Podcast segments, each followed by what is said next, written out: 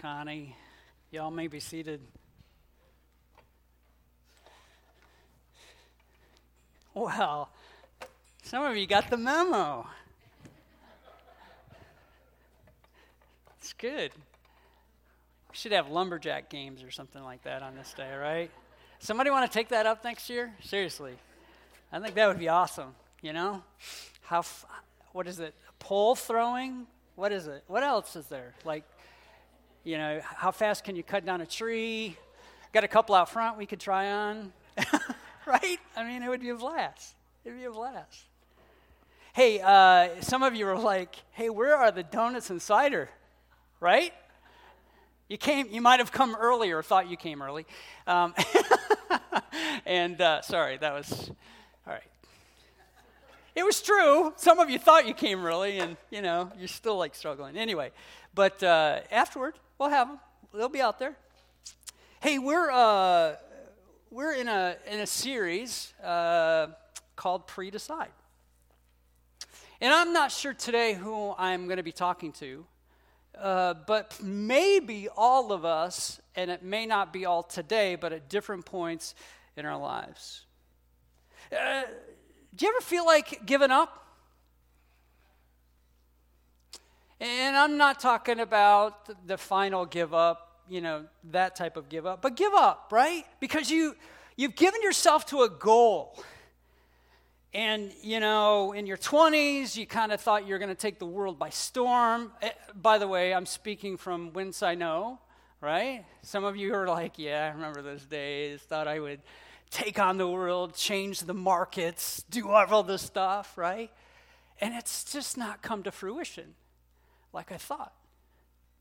Right? You, were thought you were going to go into your industry or your vocation and you were going to be the change maker for everyone and everything. You were going to make this seismic change.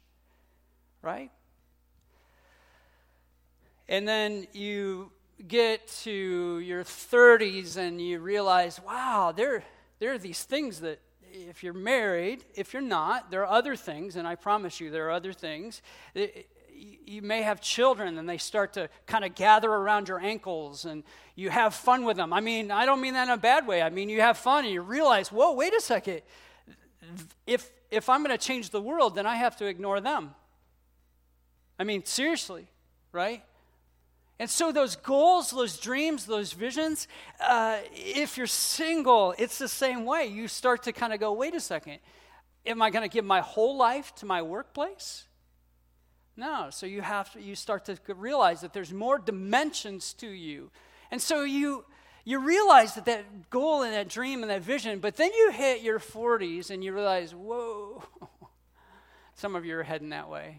Some of you are there. Then you hit your 50s and go, wow, the world I was going to shake up is not too shaken up. I'm shaken up. right? I mean, I've talked to a few of you men, and you realize, whoa, wait a second.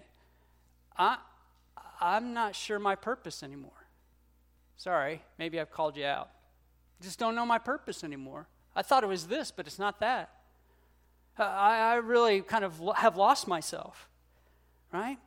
But maybe it's not always that, but maybe you had this vision, this goal, this idea, and there's just some resistance to the, the progression of it, right? I mean, it could be some of the things I named, but maybe it's just inside the vocation itself, and you realize, whoa, but then there are other things that transpire. Some of you actually spoke them out in praise. You're fighting for a relationship. Uh, maybe it's a marriage that is not heading in the direction or the dreams or the goals you desired. Maybe it's you're, you're fighting for your sons or daughters because you realize the direction and the trajectory they're on is not going to end well. They're choosing disobedience to Jesus over obedience to Him. Maybe it's you're a son or a daughter in here, and in the relationship side, you're fighting to have a relationship with your mother or father, or you're not. Wow, that can stall things. It can make you kind of go, whoa, that's not what I thought was going to happen. I feel like giving up. You prayed for the salvation of them, you hunger for them, in ways that they don't hunger for themselves, right? And yet, it's not happening. It's not happening the way you thought it was going to. It's not happening in the timeline you thought it was. It's not happening. I mean, it's all there. All you want to see is just the incremental changes, just a little change. And yet, for some of us in this room, some of us see a lot of it in the direction we want, and others, as we sang the song Free at Last earlier, some of you are like, that ain't my story. I could feel it. I felt the Spirit kind of whispering in my ear saying, You have some that don't feel that right now. So, the title. The title, Do you feel like giving up? I mean, come on. It's a real thing, right? Well, we've been walking, as I said, through this message theory, series called Pre Decide. Today, we're concluding that series with this title Feel Like Giving Up. But what we have discovered is this that the quality of our decisions determines the direction of our lives.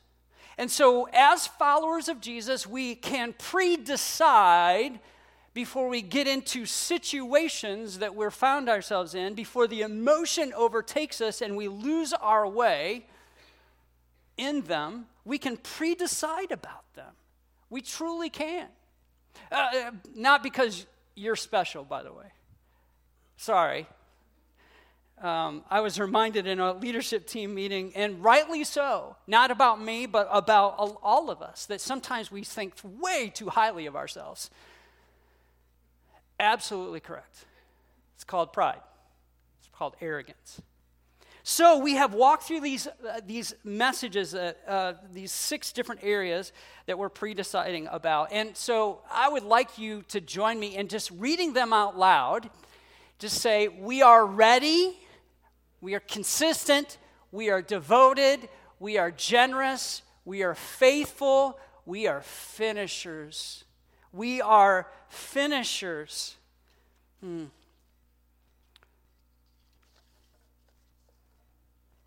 We're not going to wait until the middle of a moment before we decide. We are pre deciding as followers of Jesus that we are going to be today finishers. And the quality of which drives those, uh, there's a quality which drives those which we tend to admire. There's a difference between those people that are fulfilled and those are empty, those who seize success over those who struggle. It's, it's this one single, this one thought, this one concept that uh, I think Paul tells us to pray about, and I often pray for you and for myself about. It is this it's perseverance. Those people who stick to something are truly the otherness type of people. And when I use the otherness type of people, let me just tell you where I'm getting that from. God is an otherness type of person or God.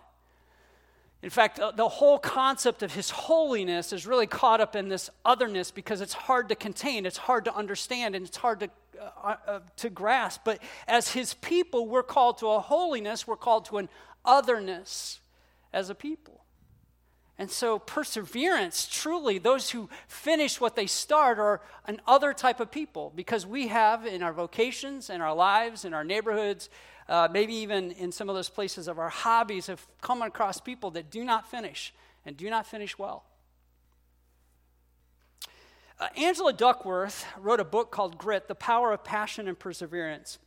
She says this Enthusiasm is common, but endurance is rare. Enthusiasm is common, but endurance is rare.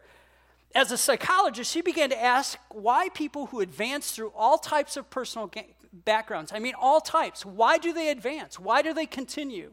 And what she found is it's not the smartest student in the class. This is the crazy thing. She became a teacher after an, another career. She became a teacher and then wondered why, how come the smartest kid in the class was actually doing more poorly than really the one who had, as she now calls it, grit. And she, she found that that's the ish, issue. It's that they have this passion that is combined with perseverance. And over the long haul, it is what makes the difference between somebody who we tend to admire that makes it to where we want to be or where we think we should be and those who don't. It's not IQ. Sorry, smart people in the room. I tend to like that though. it means there's hope for all of us, right? And this is why we're pre deciding to be finishers. If things get difficult, and by the way, does anybody have a difficult week? In some way, shape, or yeah, there are, there's some honest people. Yeah, whether it was internal or external, see how, how uh, tough weeks get? Uh, we generally have it. We pre decide. When we commit, and this is what we're pre deciding when we commit, we don't quit. When we commit, we don't quit. So, why don't you just say this with me? I'm a finisher. I am a finisher. So, how do we strengthen this perseverance muscle? When all the world and Satan is pounding at our doorstep to just step away. I mean, seriously, it's like, yeah, I don't need to go to that thing. I don't need to show up to that. I don't need to be there. I mean, I mean, it, I mean, so much so we're like the leaves, we're just falling away. I mean, seasons demonstrate a lot of things to us. But how do we strengthen this muscle of perseverance that we're going to, how do we do that? Well, this morning we're going to do that by taking a look at this little communication between Paul and his young Padawan, Timothy.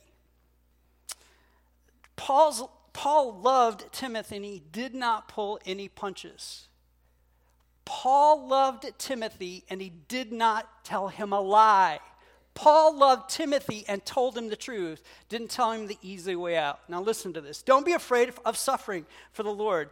Work at telling others the good news and fully carry out the ministry God has given you. As for me, my life has already been poured out as an offering. The time of my death is near. I have fought the good fight. I have finished the race. I have remained faithful. Faithful. I don't know how to turn my pages. There we go. Can I just tell you that this truly is love? Some of us do not like this. We've had an earlier conversation about this, but when we tell people the truth about ourselves about, our, uh, about ourselves, about them, but more importantly, about God, it's love. It truly is love. Please do not capitulate to the cultural norm of, like, well, I don't know if they can handle it. Let God be the decider of that. Let God do that. But Paul says to Timothy this hey, hey, you're following Jesus? Guess what's going to happen? It's not going to go well. Always. It's not going to feel like you want it to feel. You'll have hard times. But he says, oh, in spite of that, and in light of that, continue to share the good news that Jesus is alive, sin and death are dealt with in and through Jesus, and keep on the mission that Jesus has called you to. And you think this is for little pastoral Timothy. It's for every single one of us to share the good news of the gospel of Jesus. Paul shares that his life is being poured out. My death is near, he says. Now, what's the backdrop of this? A little different from our culture, but we might we sometimes find ourselves writing ourselves into this narrative. Uh, they were being persecuted. Nero, uh, Nero had sentenced Paul to a beheading. And so this emotional letter is written from the heart of love to Timothy for, for and for the Lord. I mean, Paul's writing it out of this like, hey, uh, there's there's going to be some rough times ahead, uh, but that's not all there is to the story. He says, "I have fought the good fight." And say this with me if you can. I have finished the race and I have remained faithful. Now, I just want to remind you why do we say things out loud? Last week we talked about it. When we say things out loud, it's stronger than saying things in our head. Because when we say things out loud, we start to we start to reorder our brain chemistry. It's neuroplasticity. We reorder it to obediently follow what we say. When we think it in our heads, it kind of just stays there and it bangs around. It, sometimes we're able to put it into practice, but when we say it out loud, we're able to put it into practice. We're able to believe what Jesus has said is true. So Paul states that he has finished his race and he's reigned faithful, yet this is what I know. We, each one of us, have not finished our race yet. You're breathing, you're here. This is the beautiful thing. You, ha- you have not finished yours, and I have not finished mine. God has more for you, He has more for me. He has the kingdom life that He is birthing still within you that He wishes for you to give away. It's, it's your job to connect and to give this kingdom life, the Jesus life, away. The love, the grace, the mercy, He's flowing it through you. Not just to give it to you, but give it through you to others. Yet, as we have started, you may be finding yourself in a place of discouragement today. Just, it's just not, it's, this is the place and space you've never thought you would be uh, for whatever reason. You're a little discouraged and you feel like just hanging it up, checking out. Uh, you know, saying, I'm, I'm done with this goal, this dream, this idea. I feel like giving up. But can I just tell you that there are more people to share and show the gospel to? There are new missions and new ministries that He desires to birth through you. He desires to birth through you. God's got more for you, He's got more for me. And Paul's saying to you, look, look, look, you're not where I'm at yet.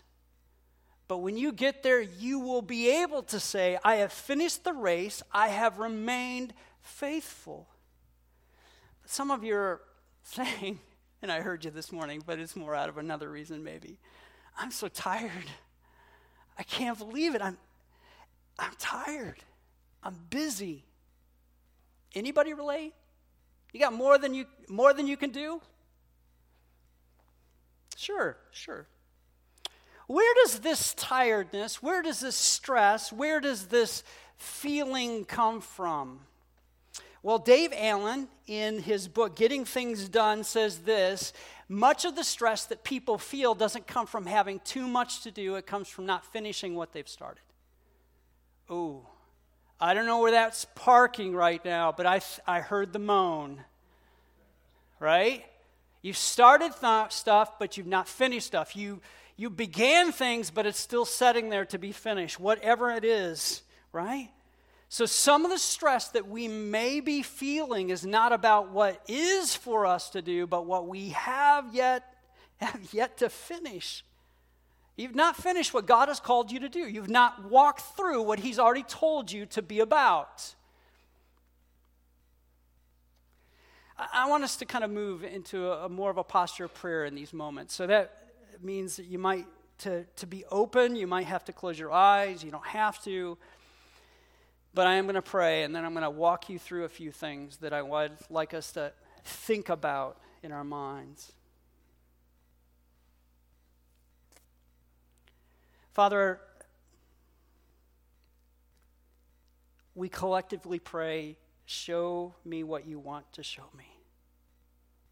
Speak to me. Speak to us.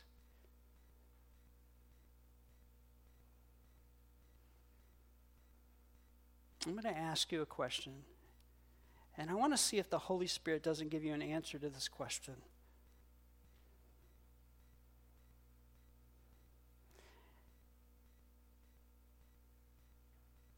And this is the question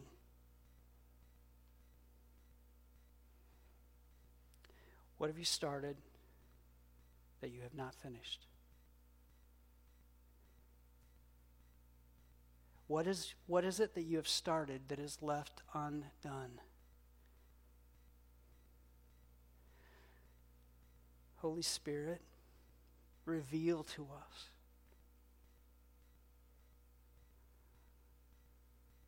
What you, Father, have prompted us to do, yet we're leaving undone.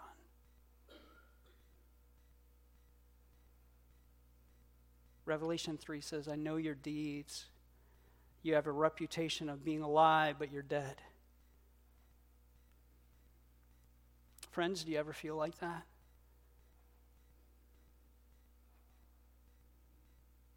You may look like a strong follower, but you're actually not doing what God has called you to do. And Jesus is saying through the Holy Spirit, wake up. Strengthen what remains.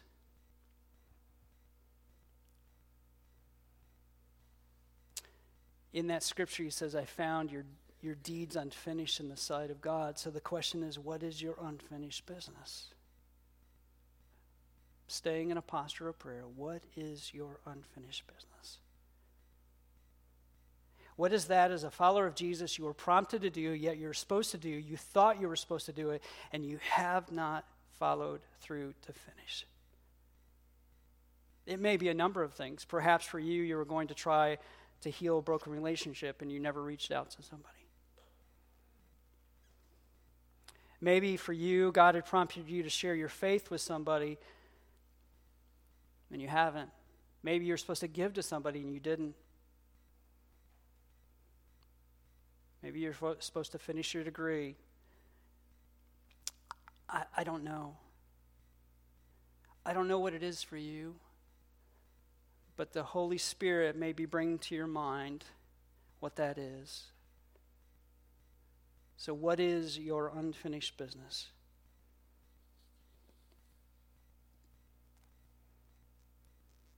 Allow it to sink and allow the Spirit to search your heart.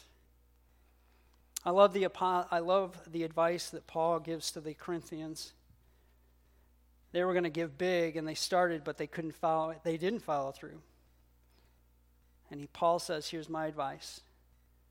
It would be good for you to finish what you started a year ago, last year, when you're when you first when you were the first who wanted to give, yet you were the you were the first to begin. Now you have to finish yet." So, what is your unfinished business? What is it that God prompted you to do that you haven't done? What divine assignment has He given you?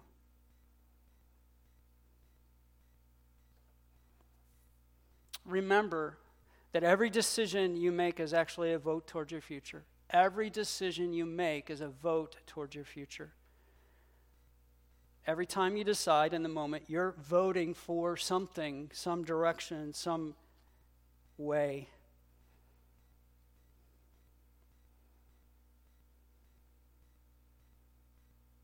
When you stand strong in the Lord and persevere, you don't look back, you don't back down, and you back down, you finish. You, you continue to vote for the fact that you're going to be a finisher that you are going to persevere, that you, when you commit, you don't quit. You're always voting.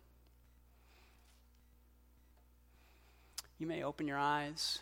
Uh, as you came in, there was a handout given to you. You don't have to share this stuff with me. But if there's something that the Lord prompted you to do, don't wait. Write it down and follow through. Write it down and follow through. When I was a freshman in high school, I went out for football. Yep, I did. Uh, there were three sports in my high school. Three. Three that guys could be a part of football, basketball, and baseball. It, yeah, I know, small school. And it wasn't a Christian one either. it was a public one. We were deprived, weren't we? Come on, we were deprived. we had three sports. Well, I played basketball, and I played basketball, you know, in elementary school. They have those pickup things, and middle school, there's no such thing as uh, traveling teams or anything like that. Thank the Lord. Um, that's just me. But I played football my freshman year. Now, um, I don't say this. Uh, I, I, I played football. I was probably 125, 130 pounds my freshman year, if that. Um, same height I am now. Go figure, right? And and and this is this was high school football, JV football, but our team, our school, as I've already kind of indicated, was pretty small. So practicing meant practicing against the varsity, and the JV at different times. There I was, JV, team. I, you know, like I said, uh, may have weighed 125, 130 pounds at the time, and a wide receiver. That's what they wanted me to do. I mean, I, I just couldn't imagine being spread out like that and be split in half. I just couldn't think about it, right? But I remember, right? I remember sliding in the back of my mom's Buick Regal two door. Uh, there were four of us, and all of us were, except my mom's like five foot. Hi, mom, I love you. But you're like five foot five or less, and the rest of us are over six feet tall climbing into this car. But I remember just sliding into the back of the car and just, just moaning after every, almost every practice. And she, as I told you last week, my, this is uncharacteristic for our family. She said, you know you could quit. Like, no, no, I can't quit. There are multiple reasons why I couldn't quit small school, a lot of other things, but I had committed to it. I committed to finish the season. I just couldn't imagine uh, walking away. It's just the thing, right? The vote for your future. Acts 20 24 says, I consider my life worth nothing to me. My only aim is to finish the race and complete the task the Lord Jesus has given me the task of testifying the good news of God's grace. The good news of God's grace. Paul said, I consider my life worth nothing. He, he, he's, he's talking about his dreams. I mean, he may have had dreams, he said, but all of them are nothing compared to this. Uh, some of you, again, someone here needs to hear this. If you're, if you're thinking about quitting, God may have called something God had called you to start.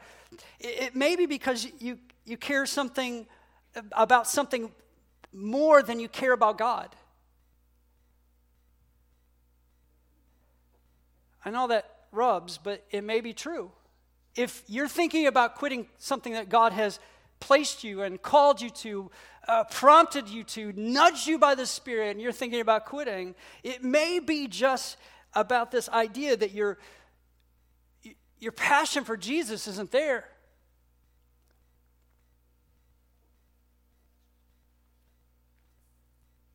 Paul filled in the phrase with life. But my question to you is where, what would you fill in this phrase? I consider my, and you know what it is nothing. My only aim is to finish the race and complete the, the task the Lord Jesus has given me. What would fill in your blank? My personal comfort? My financial worth? people's opinion, personal hopes and dreams. Obviously, they're going to be maybe a little more specific, but how do you finish? How do you run your race? Well, Paul has clearly stated you, you run to God, you run in His grace, you don't run from His grace to be able to give his grace, mercy, and love away. So, as we consider this idea of being a finisher, how, how, do, you, how do you want to finish your race?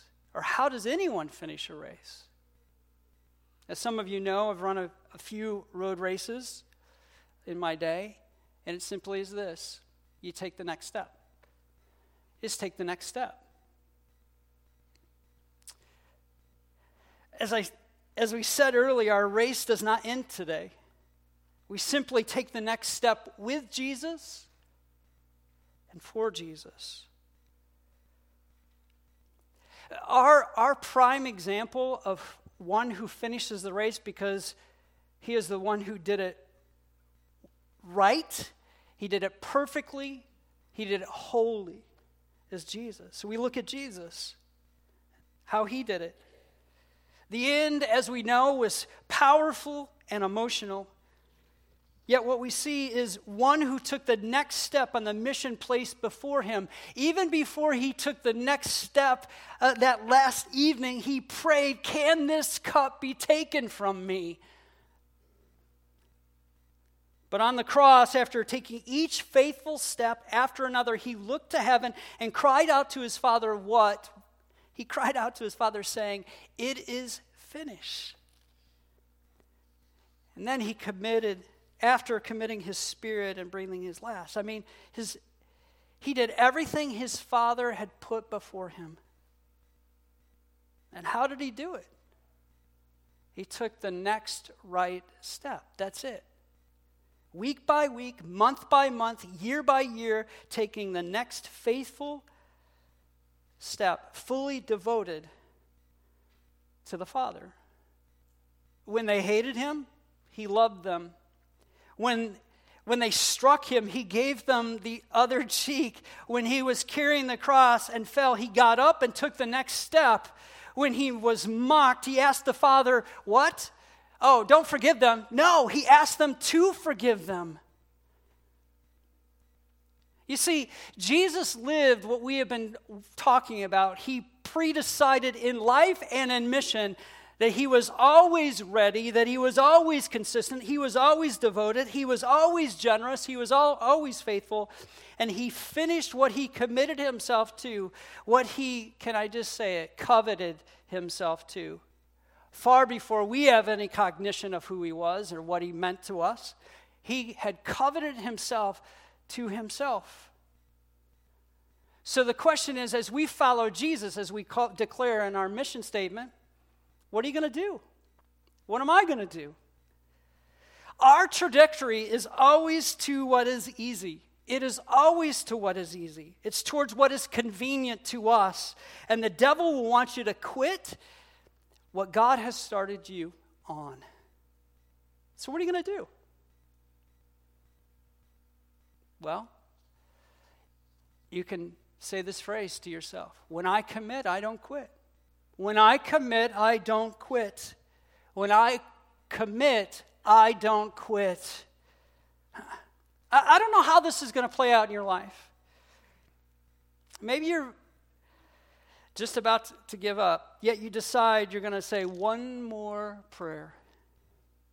You're going to make one more call. You're, when it's difficult, you're going to give one more gift, right? When they hurt me again and again and again, I'm going to forgive them just one more time. Now, I'm, I'm sending one more email. I'm running another mile. I'm memorizing another verse. I'm going to take on another lesson. I'm, I'm going to learn from him. I'm asking another, I'm asking for another meeting just in the hopeful desire that maybe, just maybe, I'm talking to my child again and praying for my child again. I'm loving my child again. Fill in the blank for whoever that may be. I'm going to show back up. I'm going to show back up because he shows up for me. I'm going to continue to do that when everybody else says, you know what? I, I want you to dream that dream. I want you to stay in that game. Because when you commit, you don't quit. That's as followers of Jesus. You just take another step. You just take the step before, you just take that other step. They knock you down, you get back up. When they tell you you can't, just believe with God's help, with God you can. You run for God and you take just another step.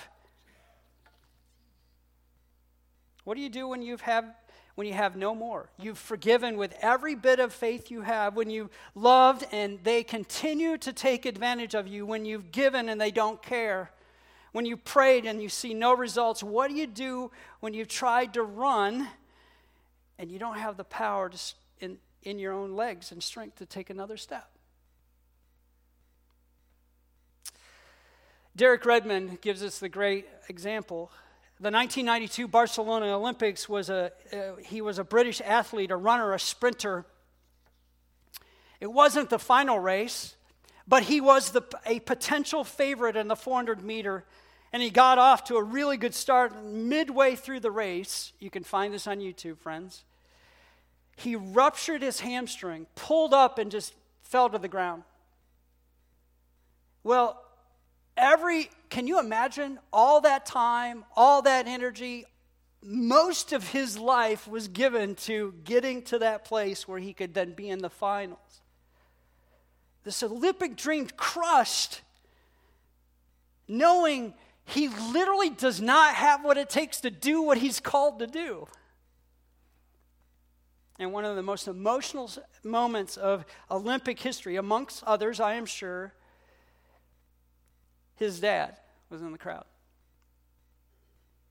Maybe you remember watching this or seeing the, re, uh, pre, you know, the other reviews of it. But he got up out of the stand as Derry got himself up and began to run back. And I, I watched this again with fresh eyes this the other day, and his dad comes underneath him. He's already up and beginning to hobble back. And he, he turns into his dad. Just like some of you want to do right now. And he wept. He wept because he knew that that dream was gone. Yet his father took him, and this other official walks up and wants to kind of help. And his dad says, I mean, I don't know what he said to him, but he motioned him to get away. Just stay away from my son. And he puts his arm around him and all the way to the finish line. What I want you to know, and what I hope that you grasp from that illustration, is that you never run alone. You never run alone. Paul says this in Philippians 1 4 through 6 In all my prayers for you, I pray always with joy because of your partnership in the gospel from the day, first day until now, being confident in this that he who began a good work in you will carry it on to completion until the day of Christ Jesus. When you're weak, your Heavenly Father is strong, and you'll never be alone. You'll never run alone.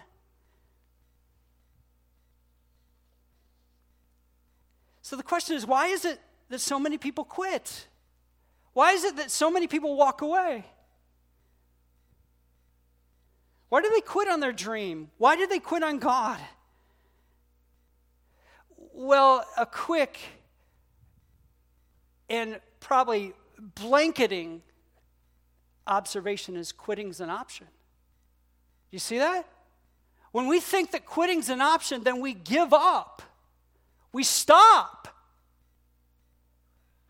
I don't know how many times I've been on my bike going, I cannot get up this incline. And I've hopped off because it's an option. Or I've been running and I've stopped. Instead of the mindset that, oh, you, you don't stop. You fall over, but you don't stop. And when you fall over, your Heavenly Father will be there. What if it wasn't an option for us too? What if we what if we seeded that deep within us that quitting is never an option? What if when we get married, we get married into a covenant, not a contract that said, well, you know, if it works. But really, that one that says, until death do us part, one that honors marriage from the very beginning, What if God, when God calls us with a vision, with a dream, we, we really believe that if God is for us, no one is against us? What if instead of walking away and quitting on God and quitting on His bride, may I just add, that's the church, by the way, we ran to Him with our doubts we went, you know, Lord, I don't understand. Guess what? He is big enough to take it with our fears, with our disappointments, and try, cried out to Him, saying, You know what? I, I just don't understand, but I'm going to cling to you because there's no other way. You and I may struggle But I pray we will seed within us that will never quit on God, on His mission, on His church, on, his, on what He's called us to. Why? Because we're followers of God. We're followers of Yahweh, who has always been faithful from the very beginning today.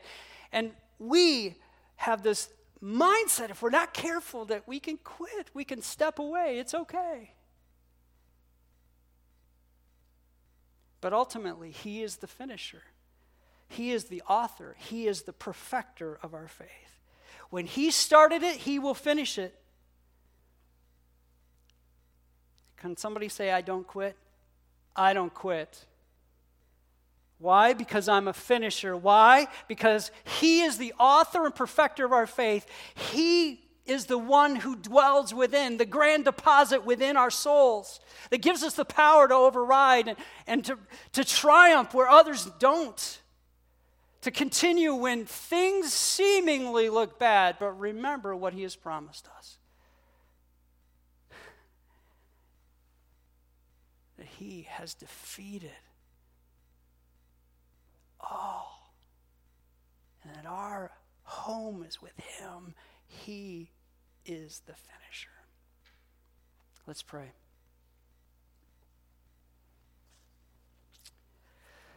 Father, I ask that your Holy Spirit would do a deep work within our church. I ask, Father, that you would individually speak to us that are, are, are just on the verge. We feel like quitting. But Father, let's not follow our feelings. Let's follow the truth of your love. So, friends, as we went through the exercise earlier, what unfinished business do you have? Father, by the power of your word and the truth of your spirit, empower us to be faithful to what you've called us to do, to the run, race you have called us to run with you.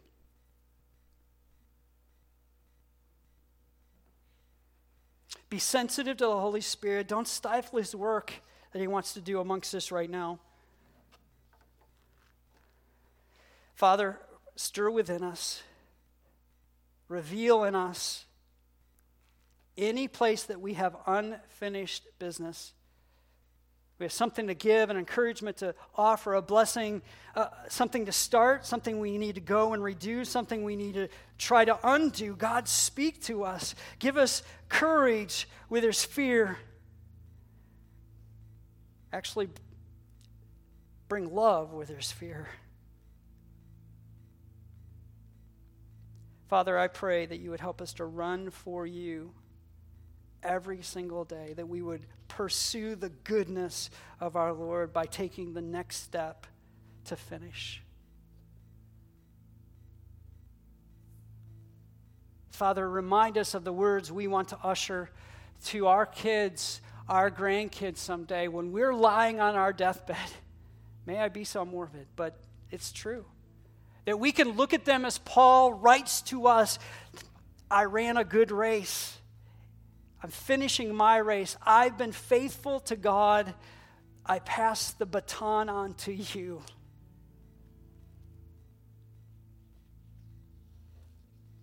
And just like Jesus said that it was finished, may we say the same thing that it is finished.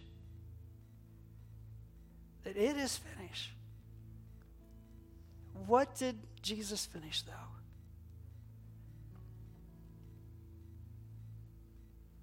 Jesus finished the reconciliation that is needed for all of us. Because we've all messed up, we all sinned, we've all done those things that we, we feel bad about, we're ashamed about. What Scripture calls, what the word of God calls sin. And, and God's a holy God. Scripture says He can't look upon or tolerate the sin, He has to punish it. And so instead of punishing us in that sin, he sent his son, who became the one who was without sin. Jesus gave his life on the cross for you and for me. He was in, the innocent sacrifice. He did the work and said, It is finished. Into your hands I commit my spirit. He gave his life as the perfect sacrifice for the forgiveness of our sins. Jesus, the Son of God, died. He was buried. And three days later, the stone was rolled away. The tomb was empty. Why? Because Jesus was not there. He had, God had raised him from the dead. So, what does that mean? That means that anybody, and that includes you, who have yet to say yes to Jesus and follow him, that Jesus finished the work. He, he gave you a way to step away from those things that you feel bad about, that you continually and perpetually do, and follow Him. He showed us that how He lived and loved, that that God forgives all our sins, that He makes us brand new, that He is the author, and He starts, what He starts, He will finish in you and through you for your good and His glory. Some of you today, can I just say, some of you today need to restart your journey. Yep, yep. You, we, we would probably call you a follower of Jesus if we didn't know any better, but you know. And it starts with just confessing that you have stepped away. And then for those of you who have never stepped into God's mercy and forgiveness, you can step into His mercy, forgiveness, love, and grace. You can pray the prayer that's on the screen, or you can pray your own authentic prayer to God, and it's simply this Heavenly Father, thank you for your mercy, grace, and love found in and through Jesus. Save me and forgive me for my sins. I give you my life and choose to follow, love, and live for you. In Jesus' name. Father, I am so grateful. I'm so grateful that your son showed us what it meant and what it means to finish and finish well. I'm so grateful, Father, for the Paul's pen reminding us that while we keep our sights and our, we keep looking at Jesus, that Paul could usher those words, that he had finished the race and that he had stayed faithful, and so can we. Lord, help us to take the next step in our journey with you. In Jesus' name, amen.